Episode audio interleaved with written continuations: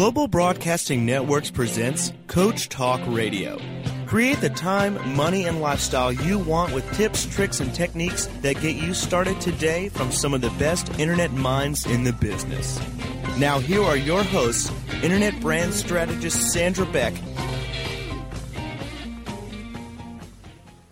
Hey, guys and dolls, this is Sandra Beck, and we've got a great show today. We are going to be visiting with Dr. Laura Ciel and Bill Poett, who have a great site about inspiring change and transformation. Now, this is um, this is really a great time to have this because we're kind of coming up onto Valentine's Day. And, you know, there's a lot about love that's hitting the airways these days. And uh, one of the things that I was looking at um, at on Laura's site, you can see Dr. Laura Ciel, and Ciel is pronounced uh, or is spelled S. I'm sorry, C I E L. So Dr. Laura C I E L.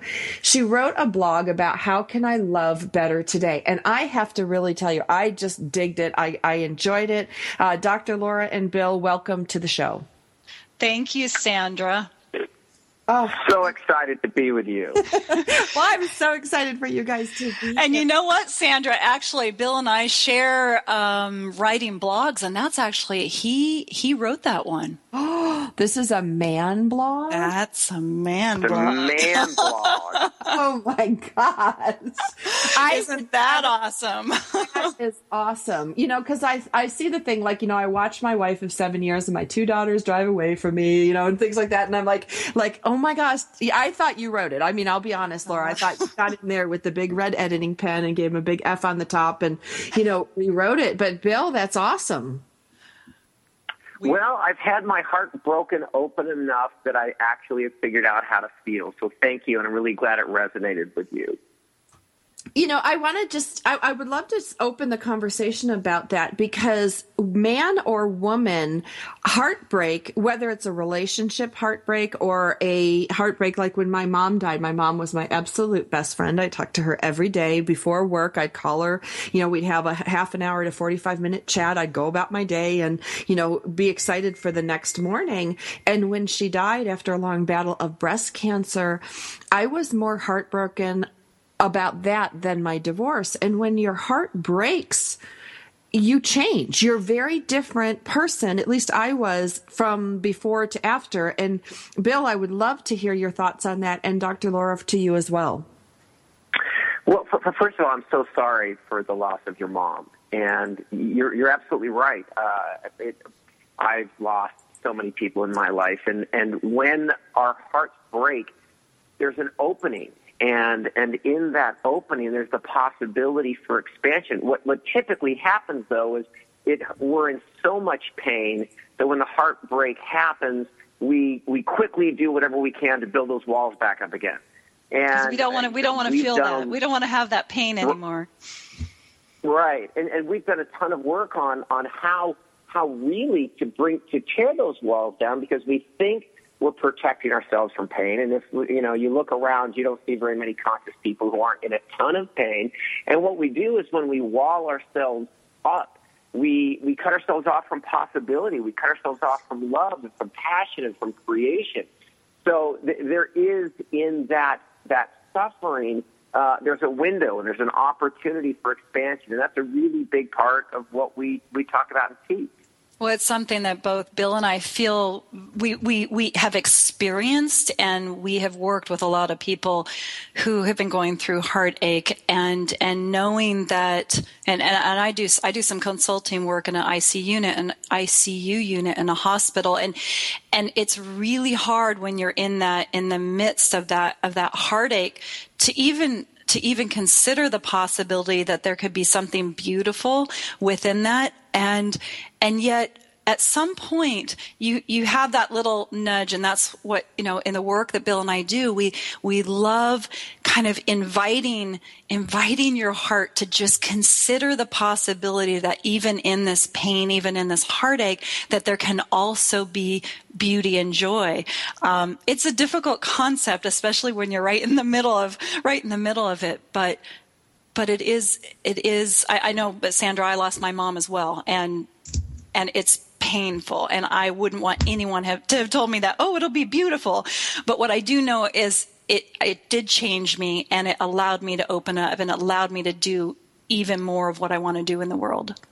Well, and that's the thing. Like, I feel like, you know, and maybe, you know, maybe it's because, uh, you know, I'm me or I'm type A or whatever. I don't know if you're the same, but, you know, as life went on, like, I got like this hard, like, M&M shell, like, around my heart. Mm. And, and I became real bulletproof, which was really strange for me because I was always kind of a goofy, you know, just joyful kid. And I, I was like, oh, I can handle this. I can handle that. I can take this. I can take that. And, you know, I was in a very, very combative, uh, divorce and, you know, everything just crumbled when my mom passed away. And mm.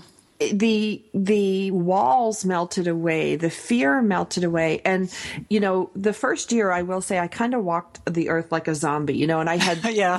I had done definitely. yeah, a show about uh, walking through grief. And I it was bouncing off my heart like rubber balls. It was bouncing off everything because I couldn't absorb anything. And I, I really want people to know if they're grieving, whether it's the loss of a spouse or a marriage or a pet or a family member or a or friend health. or health or health. Right. There's so many things that, you know, if you walk through the grief, if you feel the grief, even if you're the grief zombie like I was, I had to feel it, Dr. Laura and Bill, because otherwise I couldn't let it go. Absolutely. Well, you, you, you know, when you say you've got to walk through it, that's so true. And and what we do in our society, especially with men, you know, we we tell them uh, suck it up and and get over it. My my daughter was 15 when her mom died.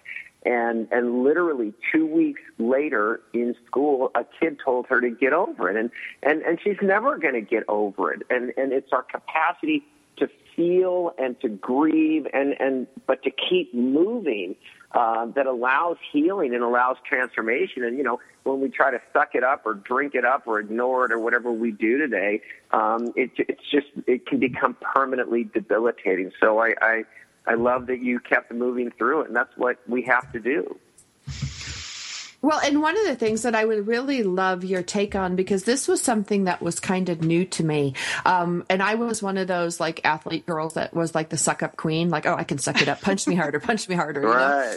Know? And right. what happened when my, um, when my mom died, all these feelings came up from like, you know, I was a, a child when my one brother, you know, suffered from a really deadly form of cancer and he eventually lived, which was surprising. But, um, and you know my grandparents died and all these things and there was so much going on at once that i didn't process it. Like like i said i was right. bulletproof girl. I was little you know in my little cape and hat and swimming and doing my thing and nothing bothered me nothing bothered me nothing bothered me. And when my mom passed about a month after she died I didn't know why I was crying. I cried for 86 days, like not not constantly, but I wrote in my day plan because I thought, okay, if I get to 100 days, I'm going on an antidepressant. um, but guys, I, I didn't know why I was crying. Sometimes I was crying for my brother and sometimes I was yeah. crying for my little brother and then I was crying for my sister. and Then I'm crying for me and then I'm crying for like,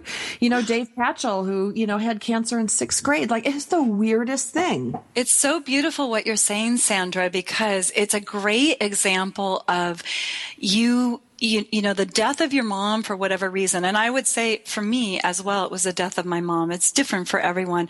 It, it was, it was, it was lined up in such a way that it just boom, you know, you just opened up and you started feeling all those things. See, this, the thing is what we tell people when we're working with them is it's, if you have had experience, whether you were three years old, 10 years old, 40 years old, whatever, that, that, that was something that you lost and, and it could be anything it could, it could be a move when you were a child it could be a, you're a sibling going away to college it doesn't have to be death and, and, and tragedy every time but there are these th- and, and sometimes we just you know, society is such, we just kind of put it aside, put it aside. We deny it. You know, many of us um, in the world will try to numb it out in some form or another with alcohol or drugs or activity or, you know, so, I mean, there's a lot of different ways of doing it. But, but it's it's always there. And what I love about what you said about the walking through the I don't remember how you said, but the walking through those zombie days or whatever is that oh, there was the, that that there was motion, there was forward motion in that, and was actually feeling it, experiencing it, and going through it,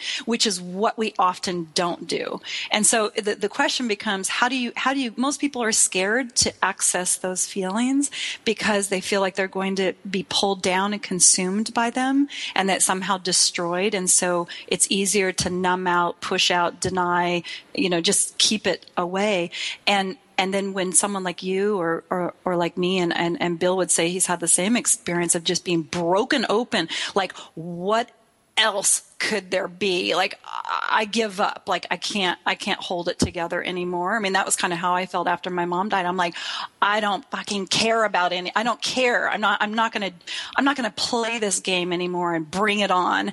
And and it it it allows you to process it and in processing it and feeling it that's where the opportunity is to feel joy and love and ease and fun and all those things that we have been trying so hard to do, but we haven't really touched it because we're not touching all those experiences that you had when you were a kid and growing up that that are there and they're still with you. Well, and that's when I read Bill's blog about how I can love better today. What came up for me was just, you know, kind of like facing loss, facing fear, facing the changes. You know, all these things didn't have anything to do with love. but it had everything to do with love. it had everything to do with love. But yeah, because if you don't break down these things, and I need to take us to commercial break. Oh my gosh, this segment has gone so fast. I am here today. This is Sandra of Coach Talk Radio, and we are visiting with Dr. Laura Laura Ciel and Bill Poett. And the blog that we've been talking about is on Dr. Laura Ciel. That's D R L A U R A C I E L dot com. How can I love better today?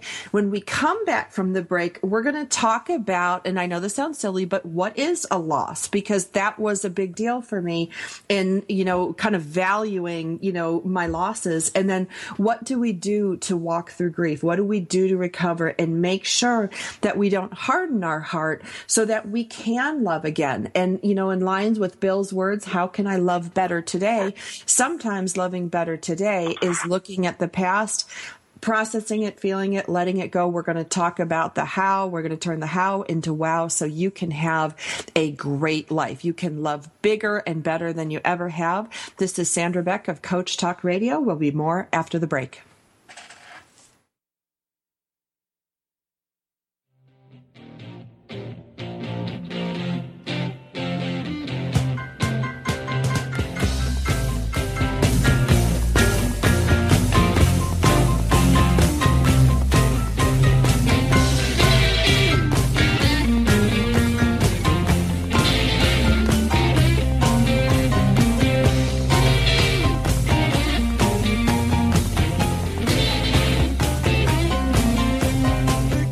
Is there more living for you to do? Yes. Start living inspired.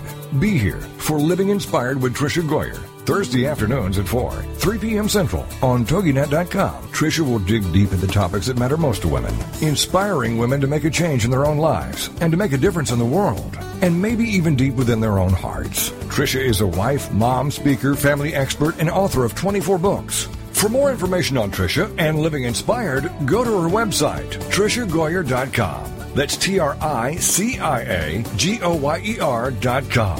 Tricia's vision is to be the voice of hope and possibility for women of all ages. Her intention is to serve ordinary women by encouraging extraordinary things with God's help. Tricia expresses real life, real hope for real women.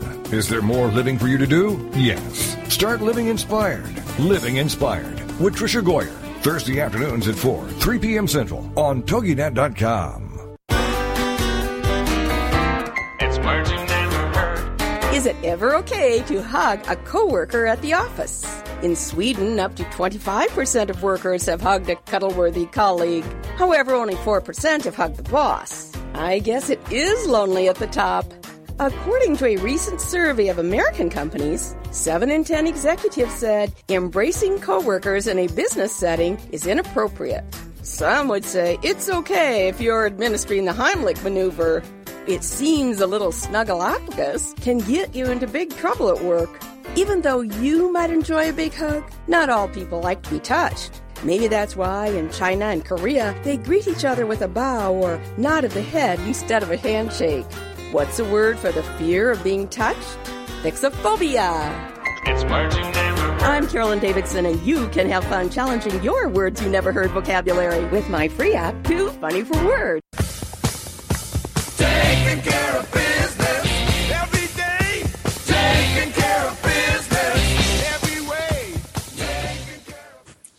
Hey, guys and dolls, this is Sandra Beck, and this is Coach Talk Radio, and we are bringing today to you some heart centered, love centered, ooey gooey, touchy feeling, all that kind of stuff that makes big executives feel uncomfortable.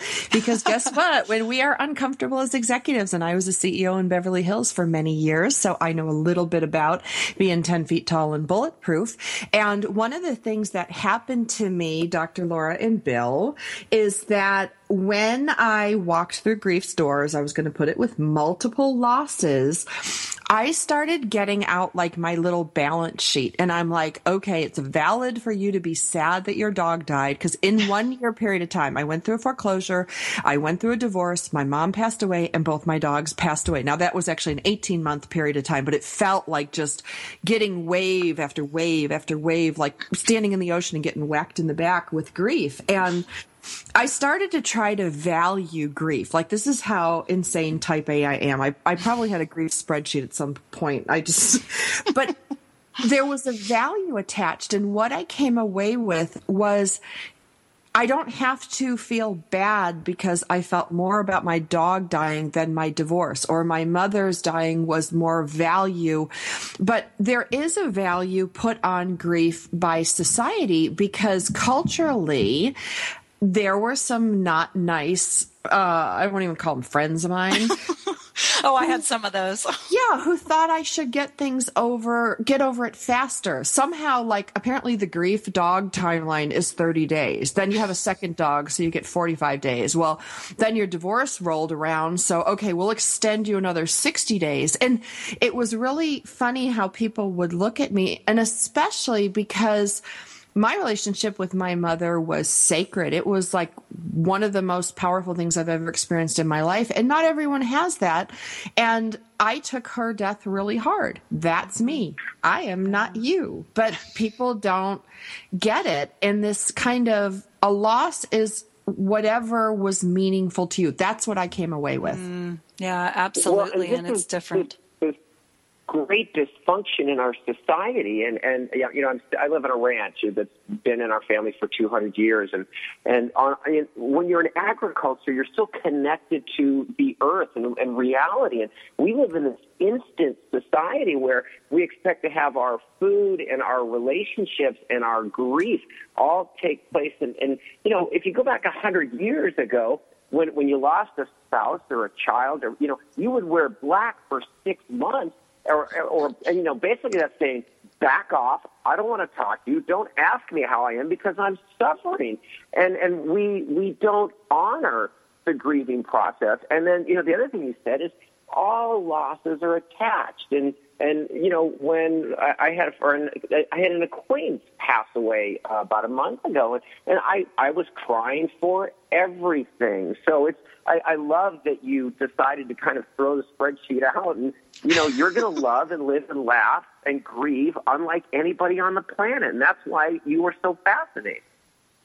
Yeah, and and I I would add to that you know so what i realized as as i went through the grieving of of losing my mom is that everything that people were saying to me really was coming from a place of their own anxiety. And I actually had a friend later on, not at the time, but later on said, I couldn't be with you because it made me too afraid of my own mom dying.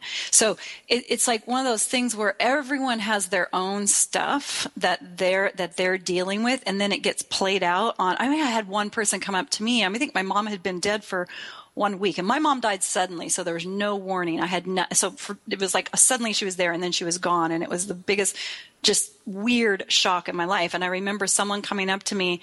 It was, it was a man. I hate to say it, but it was a guy. And he's like, I'm so sorry about your mom. I know how it feels. My dog died last year and I wanted to punch the guy because he didn't know how I felt number 1 and I don't know maybe he loved his dog but but uh, there's just no way that he could understand how I felt about losing my mom and don't even try to tell me that it's similar to me losing a dog. Oh, well, I just I have this thing that like, you know, that I've said a lot. Death makes people weird and Oh, stupid. weird. Okay. they, they act all weird and they say stupid things. And one of my uh, very good friends, she's a host on this radio network. She hosts um, Childhood Cancer Talk Radio. And her son Jack Jack, who was friends with my son Zach, uh, Jack Jack died in Jack month- Jack and Zach. Yeah, Jack Jack and Zach. But Jack Jack uh, was birthed into the light. I love how she put it. But he died of a pediatric brain tumor when he was four years old, and he was friends with my four year old. And my mom died in September. So Janet and I became grief buddies. And we. Oh my gosh, for like, she was another part of the zombie grief nation with me. We just wandered around town like, you know, grief zombies, but we would get together and we would talk about our feelings because we were so profoundly sad. And I will say, I don't know what it's like to lose a child. And she would say, I don't know what it's like to lose a mother, you know, mm-hmm. we would validate each other. But one of the things that we did that really helped us get through the zombie stage was I would call her up and I would say, Oh my God, Janet, can you believe what somebody just said to me? And I would say it. And then she would go like, Oh my God, they just told me like they're so glad Jack died quickly and he didn't suffer. She's like, I wanted to rip their heads off. And, you know, we just, but we would laugh because there was nothing else you could do. But part of it is it's okay to laugh. It's okay to release some of these things. And when I was um, at my mom's funeral in New York, you guys, I get really, I laugh. I get giggly, and you know, giggly and funerals don't mix. And everybody was standing by my mom's um, coffin, or what do you call it, the casket, you know. And my nephew knocks on. He's like, "Grandma, you in there?" Grandma. So I start to laugh, and then my sisters start to laugh because they're as immature as I am. And to get myself under control, I stuck my finger under the cross on the casket, and it snapped off. And my brothers were like, "Oh my god, you broke the casket!" You know. And then I didn't know what to do with it because if they roll it out and the cross falls on the floor, you know, the the church is going to be mad. And so I stuffed it in my purse and I stole it. Um, That's the greatest story in the world. It would is. be like Oh, a, that's a coffee table book about weird things that people say when someone dies. I mean, that's and, and you know, your mom, God bless. I, I, she, I, I didn't know of it. I, I'm guessing that was kind of the highlight of the funeral. I, I, I mean, it was certainly what. No. No, because I fell in her grave during the burial, and this is God honest truth. I'm I'm not making this up. Um, we're from a little small country town near the Canadian border, and we have a, a private funeral lot, like where people like a cemetery, but it's not like a real cemetery. It's only where like town residents can be buried. It overlooks our lake, and you kind of have to walk up to it on a dirt road. So we're like the Amish going up there. And um, my uncle Gary, who's a pastor, was, you know, speaking and they put my mom's urn on a table with like a pretty like tablecloth. Well, they put some astroturf behind it. And I thought you were supposed to walk on that because it's like a little honorary oh, carpet. but it's not. Right. It's yeah. No. it's It was there covering the covered- hole. There's a Yeah. hole there. Yeah, so I Oh, fell in it, and my youngest brother, who's a NASA engineer, took pictures and put it on Facebook. Oh, Said only my little sister can fall into our mom's grave. Now, granted, I didn't like wipe out and crash in the dirt. I only went up to my knees. Um, That's great. but yeah, but you know, my mom had a great sense of humor, so I feel she was behind it. Exactly. Absolutely. Yeah. so yeah, death hurt. makes. I don't know if that happens to all your guests, but my cheeks hurt from smiling right now. I hope so. Because you know what? You don't ever get over these losses, but you do. I don't know that where they go or what happens. Like they're still there and I'm still sad. Like if I, you know, these are funny stories, but if I tell sad stories, you know, I'll cry. So the emotion doesn't go, but something changes. And maybe Dr. Lauren Bill, you can talk about that because in the beginning it hurts so bad and you, you like can't even breathe. Yeah. And then now, like three years later, I can talk about it. And, you know, I still get weepy sometimes, but what happens? Like, does the energy go away? Well, you know what I would say about about your experience, and and I notice this as well, and the people that I work with with grief. Um, this is the case. And what it is, is you allowed yourself to feel, right? So you didn't try to put, push it away, numb yourself out, all the things that we talked about earlier. You, you actually fully experienced that grief and that grief can look like laughter at times. It can, it can be out and out crying, loud crying. It can be gentle tears. It can be, you know, it, it, it, it can be anger. It can be a lot of anger. It, there can be a lot of different, you know, there, there and it's interesting, you know, Kubler Ross talked about these stages of, of grief. And, and what's interesting as time has gone by and people have continued to study it is it's, they're not discrete stages with timelines. What happens is everyone grieves differently. And if you allow yourself to feel all the feelings, you're going to, you could have one day where you're, where you're angry, you're in denial, you're sad, and you're laughing at the same time. Or you may have several days where you're just crying, crying, crying. It doesn't have to look a certain way. What's important is to feel it. And so what I would say in answer to your question is when you allow yourself to feel it, and this is when I'm doing work with, with patients and families who are actively dying, it's, it's about allowing yourself to express, feel and express everything that's flowing through you. Let it flow through you. Don't stop it. Don't hold it. Don't hide from it. Let it flow through. And when you're letting it flow through, you're continuing to grow and evolve and and and develop in your life. And that's what you want. Like you can't make it go away but you want the the emotions and and the experience of it to allow you to keep growing. And so so it, it's an evolution sandra as opposed it's not like it goes away. It's not like you can check it off and put it in that in that drawer over there. And it will pop up and it will pop up at different times, not expecting. I actually had um, a client recently who lost her, her mom died two days after her daughter was born. My mom died six months after my daughter was born. And in talking with her, I, I, I, was realizing it was reconnecting with that feeling of my daughter never knowing her Grammy and, and the, the, the tears that, and the, and the sadness that and so I'll start to go into it right now, you know, that that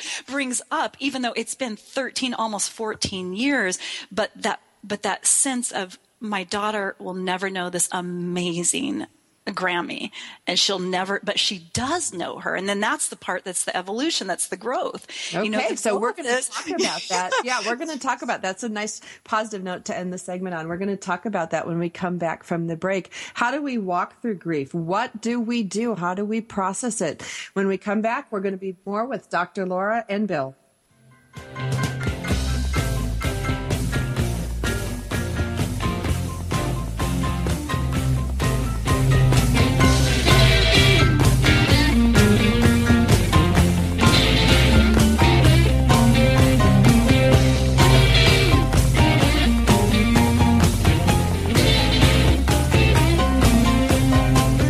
Homeschooling? Have questions? Get your pen and paper ready. It's the sociable homeschooler, Vivian McNinney. Fridays at 5, 4 Central on TogiNet.com. After a handsome blue-eyed Texan fell in love with Vivian at the Victoria Station in London, she found herself at DFW Airport with a tiny suitcase and a snazzy little duffel bag. Well, 25 years later, she is now happily married to that blue-eyed cowboy. They have four grown children ages 24 to 18 who became willing guinea pigs when she unwittingly stumbled upon the world of homeschooling. Wildflower Academy flourished for 15 years. They survived and thrived, and you can too. Vivian will be covering a wide range of issues that face homeschoolers. What do you do with kids in the summer? How to set up your one-room schoolhouse? How obedience is paramount? And what to do with those snakes? Plus, she'll be sharing ideas and insights that she gleaned from other homeschoolers. So join us for an engaging hour with the sociable homeschooler, Vivian McNinney. Friday afternoons at 5, 4 Central on TogiNet.com. It's the Fitness Minute with fitness expert Annette Hammond. What should you invest in as far as workout equipment is concerned? My answer is simple invest in a good pair of exercise shoes. The shoes that you wear for exercise can really make a difference for your body. Regardless of how they look, go for shoes that have the right fit and support for your foot. Orthopedic surgeons and podiatrists will tell you that the shoes you wear are crucial to your body's alignment and the protection of your feet. Many injuries that are common with exercisers, such as low back problems, plantar fasciitis, and knee pain, can be in direct relation to the shoes you wear.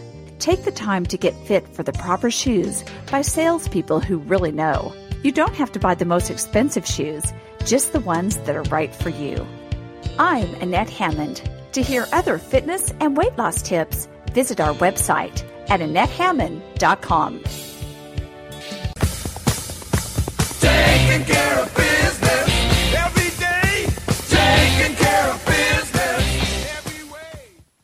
Hey, guys and dolls, this is Sandra Beck, and we are visiting today with Dr. Laura Ciel and Bill Poett. And you guys should check out their uh, website. Uh, if you guys can Google Life Advance International, that comes up. You can also look up uh, Bill Poett, that's P O E T T now.com. There's lots of cool things on here. Um, there's so much to do with you guys, and I can't believe we're halfway through the show, so I'm going to quickly say look us up on iTunes. There's like 200 hours of other shows like this, so um, do it, go find it, and we're going to get back to the topic. So there's my station identification. Thank you, TogiNet, T O G I N E T dot com.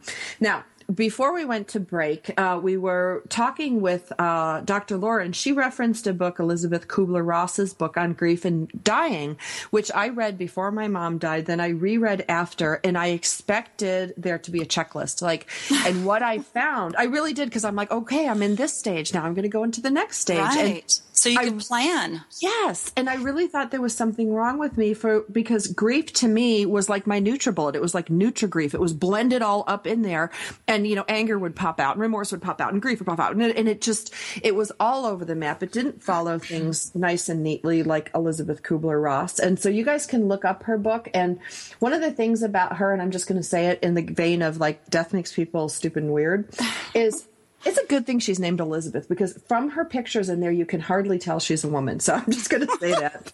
and read her book, but read it with an understanding that they don't fall in these stages. Now, Bill and Laura, the hardest thing that I had for me was there was so much information on the web there was so much information out there which is why i went back to a book that was you know written um, i don't know whenever it was written it's like 40 years old Yeah. um, for information because I didn't know where to turn was how do we grieve? We do not, as a culture, teach anymore how to grieve. There's not rituals, there's not things. And so I was kind of like the test monkey. Um, I first went to yoga and, you know, in true form with my type A personality, I was going to go to yoga and I was going to conquer this grief. And, you know, I fell over and some old man who smelled bad next to me could bend further and I got really mad. and I never went back to that yoga class. Um, but I did go to a Krav Maga class. I did study martial arts and grieving for me meant punching a large man, like in, in padding. Um, and yelling and screaming and being pushed down on the ground and getting back up with my sparring partner, Carrie Tebow, who's like five foot 11 and much bigger than me. So she could really knock me down. But every time I got back up, I could feel waves going away. And so I want to talk today about how do we grieve? Because as a culture that defies death, it defies aging. We don't anymore have like for me when I was little we had religious things you know where you have the funeral you have these rites of passage and if you're when I was a little girl they picked up the body and danced with it because everybody got really drunk which is horrifying. Um, yeah I'm from immigrant families that's what they do. Um, how do you grieve Well, I, the first thing I would say is I would change the language. You're saying, how do we grieve? And at the heart of the work that we do is we recognize that every single person is perfectly unique. So, so when we look for a process or when we look for a checklist, we're already kind of setting ourselves up for some problems because you are going to grieve completely different than I would grieve or your brother would grieve or, or anyone. And, and so there are, there, there are tools that we can use to help with the grieving. And, and you shared one, which is one of my favorites. Uh, you, you, I call it transmuting.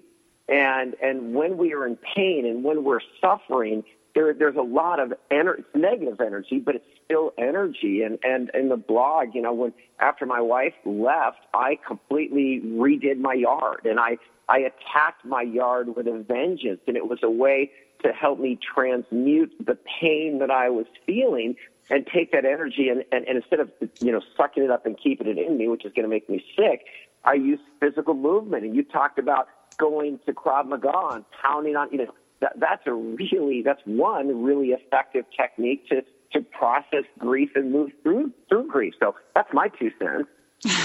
You know, it's it's funny, Sandra. I actually started running. I had never been a distance runner. I was always a sprinter, and it was really, really hard for me um, to learn how to run further than once around the uh, once around the track. But I, I believe that that was something that really did serve me in dealing with my mom's death, and and so I love that you went out there and and and, and jumped into something physical. What I wanted how I really wanted to respond to your questions. Funny, Bill and I sometimes use similar words. I was going to say I would change the language as well.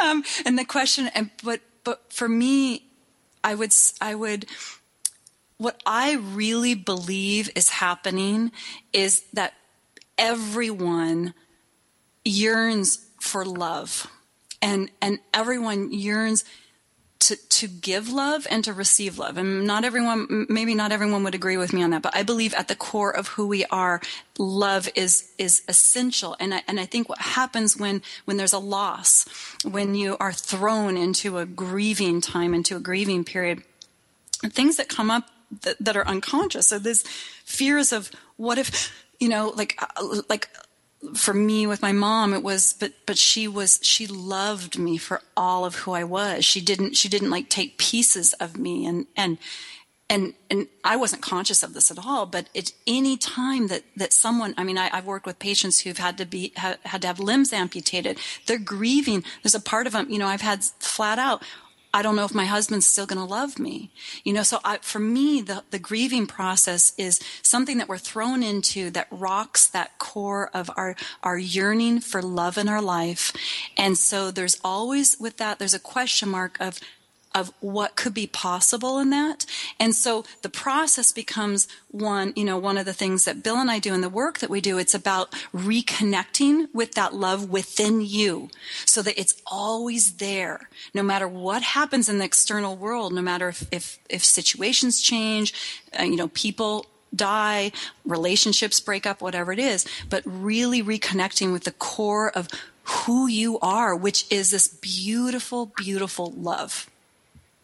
Well, and I think that I got there. You maybe not the Yeah. the, the, the you know I kind of took a roundabout route. Um, You took But- your route, Sandra. Right, I took my route. right, I know, but as an efficiency expert, you know, we want the efficient way to get to. Um, you know, when they talk about like it takes time, mm-hmm. it really does take time. Like, you know, you can't you can't process this stuff fast. Like that's the one thing I found out because I thought, you know, I'm going to write this journal and here's like my typical type A again. I bought this journal and I'm going to write all my feelings out it and when the book is done, I'm going to burn it and I'll be over it. How'd that Yeah. work for you? Yeah, it didn't work. I mean, it did work. I will say that It was you- part of the process, right? It was part of the process. And some of the things that I did as part of the process, I call it like my own trail of tears. I would walk up to this top of the mountain every day and walk down. Like it wouldn't matter whether it was 100 degrees out or 50 degrees out or 20 degrees out. I would go up and down and I would cry on the way up and I would laugh on the way down, kind of like a lunatic. Um, but I did my Krav Maga classes, and a funny thing happened during the healing process is I learned to sit still, and that is so not in my nature, mm. guys. And I could do yoga for the first time this year. This is year three after my mom passed away. Mm. I can finally sit and not fidget and not have racing brain and not like twitch or fall over or get like distracted by the smell of the person next to me. you know, I there was a whole year of confusion where I was really confused about life and I couldn't figure out why the sun was shining. Like the day my mom was buried, um, it was sunny. And it was windy and beautiful. It was like any other beautiful, you know, summer summer esque day. And I I Right. I couldn't like like like Bill, when your wife left and my husband left me, so I know a little bit about what that feels like. Um, wasn't it strange to you, like the Friends reruns were still playing and oh, I can on. remember. It, it, you know, it was a beautiful day. I, I mean, and and it's almost like the beauty. It's like the. It was such a beautiful day. I was offended by it. Like, why? You know, why doesn't the day feel as bad as I do right now?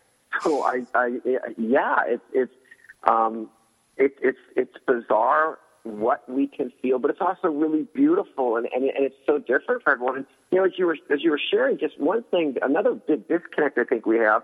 Um, I, I snapped my right elbow backwards in a bizarre accident that isn't relevant, but it, you know, the doctor said it's going to be three years before you can use that arm again. And I thought, okay, that makes sense. And I'm going to go through my rehab and I'm going to do all these things. Well, well, when we have a profound shattering of our heart, why don't we give ourselves the same time to heal? It's, it's, again, it's just bizarre that, you know, well, I just buried my wife or my daughter just buried her mom and, and, and she's supposed to get over it two weeks later. But if I broke my arm, you know, at least I get six weeks or six months or whatever the prognosis is. So uh, we're just really trying to help people to reconnect with what is and kind of step away from the idea of what you're supposed to be doing because we don't really buy into the fact that whoever wrote those rules knew you very well. Well, and I love how you put that because I do a lot of work with the military, and one of the things that always strikes me when I see somebody, you know, missing an arm or a leg, you know, which is really popular right now um, from you know your military service, um, you feel really bad. You go like, oh gosh, he lost his arm. Oh gosh, she lost her arm. Oh gosh, he lost his leg, but you can't see the big old hole in my heart that was left by the loss of my mom. So nobody Correct. goes like oh i'm so sorry you've got that big hole in your heart because that's really what it feels like there's like an emptiness it's like i i've never lost a limb but i would think you know it might be some similarities Absolutely, and you Well, know, and, you know- and that's actually our our our world, our culture, our culture, especially here in the United States, is definitely very very comfortable with talking about what's going on physically but not emotionally. And and so there's much more support for someone who's got something physical when they're having a physical loss they're more likely to have support and time like bill was saying you know time to adjust support um, than than someone who's suffering from an emotional loss. It's not something that's not visible to to other people okay i need to take I- us I- to com- uh, bill i'm sorry i've got to take us to commercial break. We will go. get back to you right after uh, we come back from break because we definitely want to hear what bill the man blogger has to say. And i, I just have to say that because that blog is just too great to be written by a man. And you know i'm going to get hate mail from this. We're visiting with dr laura ciel and bill Poett. And when we come back from the break we're going to hear what bill has to say but we're also going to explore further some of the things we can acknowledge in ourselves to give us some peace at the end of the day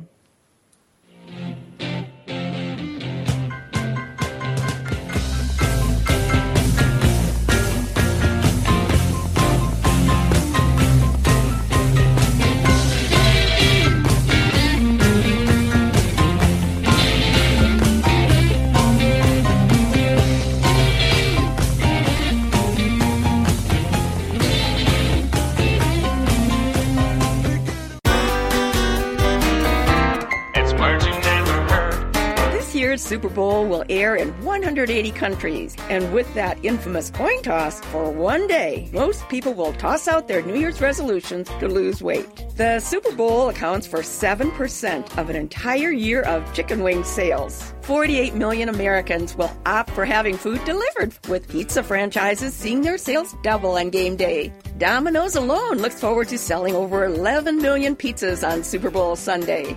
What's a word for food that contains unknown ingredients?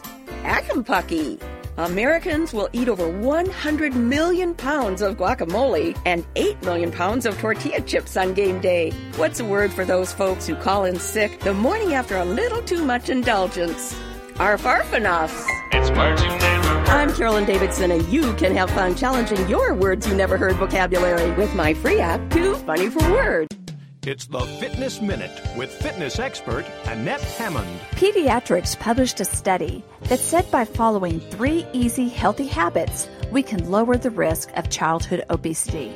Implementing three family habits eating dinner together, making sure kids get enough sleep, and limiting TV can help.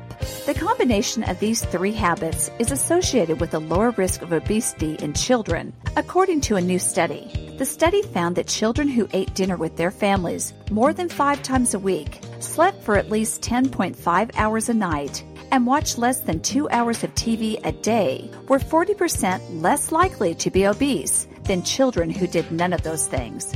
Keeping kids active and moving along with these habits will keep the weight off and the energy going.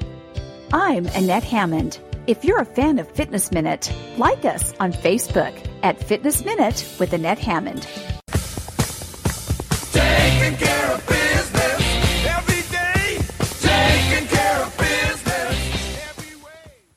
Hey guys and dolls, this is Sandra Beck, and we're visiting with Dr. Laura Ciel. I'm sorry, Dr. Laura Ciel and Bill Poett, and we are talking today about you know how to how to love, how to how to find love, be loved, accept love, and one of the things we have to do before that is kind of walk through our own barriers, and one of those barriers um, that happens is when we have loss in our life, and everybody experiences loss, and we all uh, are we all going to face uh, the death of a loved one or the loss of a relationship at some point in our life and uh, we build up walls and one of the things that grief does really well is it brings up all your own unprocessed pain, garbage, walls, everything gets burned down, burned to the ground. And you can either grow up like a mighty oak that's been burned in the fire or whatever those trees are that have to I don't know, their seed is really thick and then they burn it and it grows into a tree. Somebody gave me that analogy while I was grieving and I was like, you kidding me?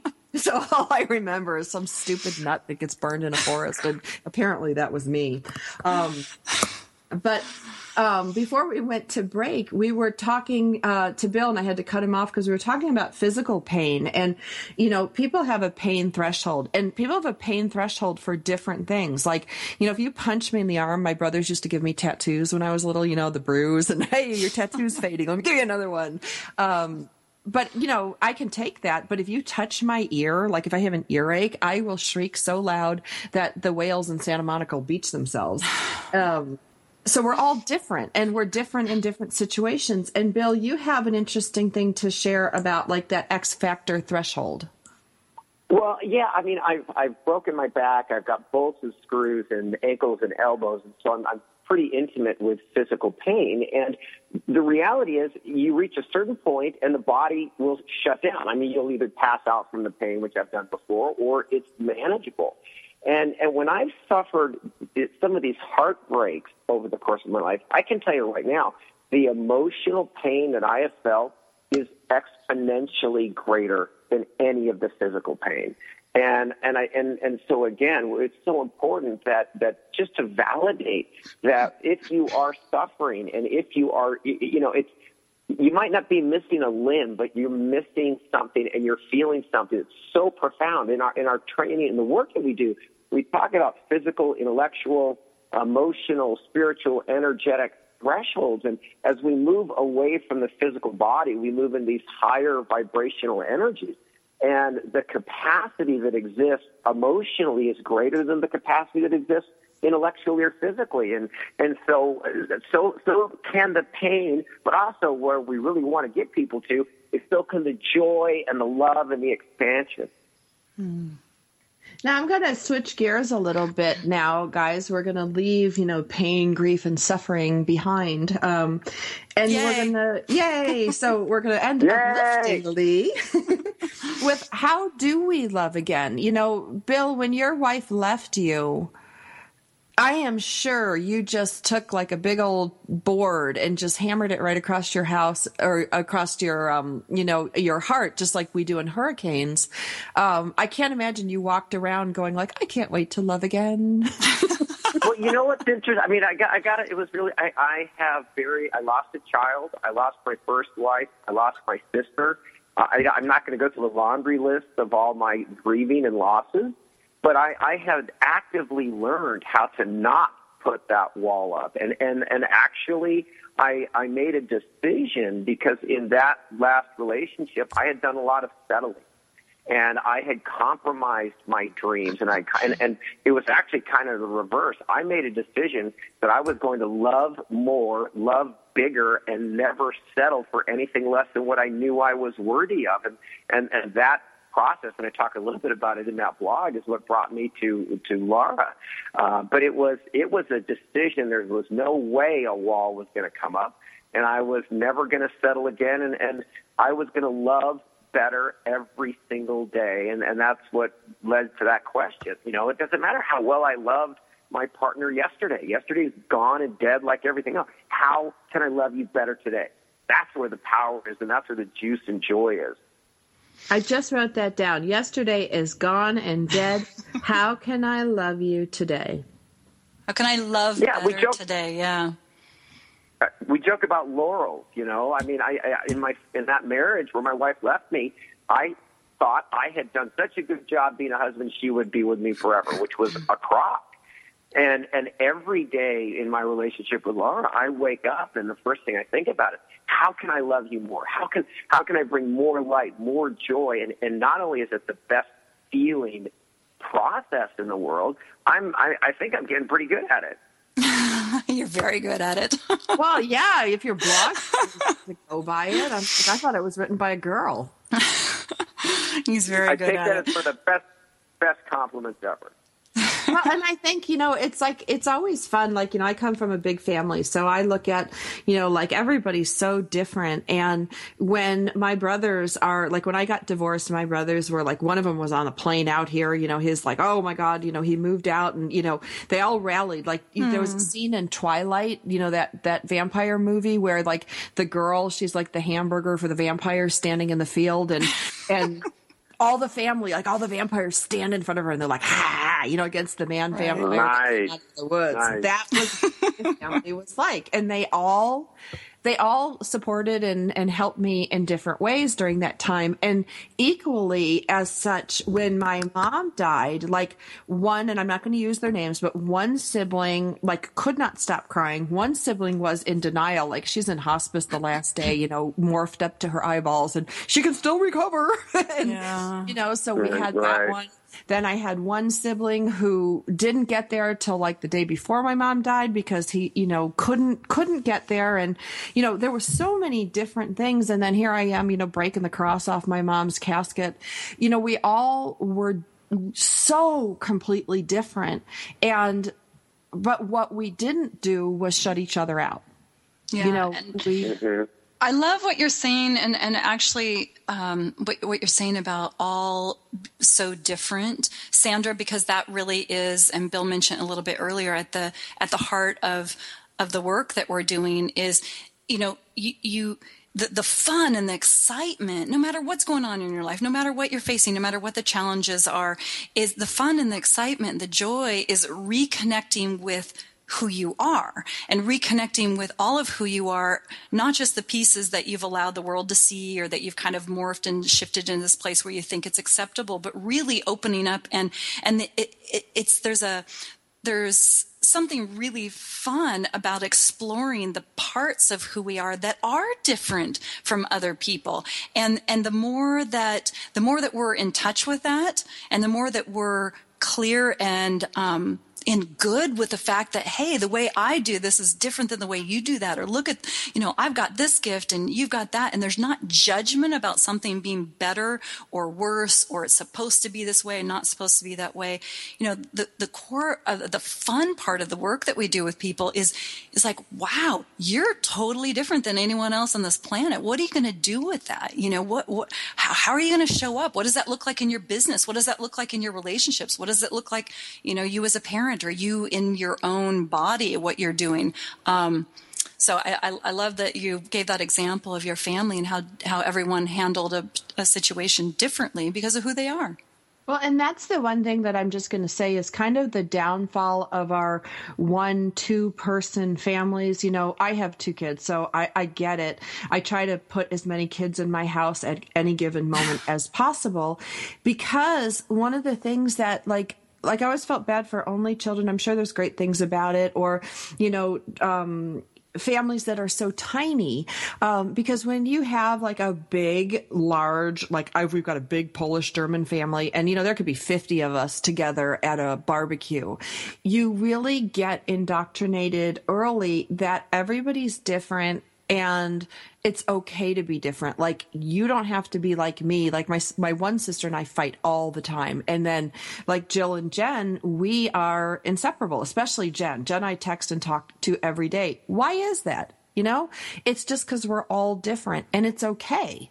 And I think accepting our differences and that we all grieve differently or process differently or like bill i'm really proud of you for writing something that so touched my heart and you know that you you're not all caught up in the you know i have to have the man suit on and i can't talk about these things um, we have to talk about them we have to acknowledge that we're all different and when we don't it's really painful Yeah. But that's where the magic is. You know, the magic is your DNA, your fingerprint is different for a reason. And, and when you learn how to connect and align with who you are, then that's where genius comes from. That's where Picasso and Elvis Presley and, and everybody else and, and what we get to do in our Love Advanced courses. Uh, imagine a couple that isn't trying to be a cookie cutter couple. And, and the woman is supported to come into her full realization and the man is supported to come into his full realization. Imagine what they can create. And, and, it's, it's so much fun because it's, we get to watch individuals and couples and organizations really bloom. And we, we're like, wow, I never would have expected that. And, and then we are enriched and our lives get bigger. And, and that's the real joy. It's not when we're trying to fit in or be like anybody else. So important. Uh, dr laura how how can people find you and about your your programs coming up Yeah, and just so you know, we we we really bring this heart-centered work to leadership in in businesses, to life, really anything in life, and then and then we have a, a special course on on love. So the the easiest way to connect with us is to go to our our website, which is lifeadvancenow.com, and you can look at the courses that we have available. You can sign up for our free. We have a free webinar coming up um, about it's not just about you're going to get a taste for free of, of what we do in our love Advanced course with bill and i on on that so you can sign up for that. And and and we have online courses so no matter where you are located we you can go on there. You have access to videos and audios and pdf and book and and exercise and we also do calls with people. So you have a lot of access a lot of support. So even if you're even if you're listening you're somewhere on your own and you just wonder about it know that there's a community of people that really want to walk through life not left cha- not let challenges and grief and and and the the difficulties of life hold them back, but really walk forward and evolve. There's a community community of people that is here and that you can access no matter where you are. So lifeadvancenow.com. All right, I'm going to end the show. I'm going to make a promise to the listeners. I'm going to take one of these courses. I'm going to bring Bill and Laura back, and we're going to talk about what I experienced next, uh, not next week, but but in the future. Thank you for listening. On behalf of Sandra Beck and Scott Frazier, we want you to get out there today to make more money with less time and effort so you can live the life you want. Tune in next week for more tips, tricks, and techniques from Coach Talk Radio.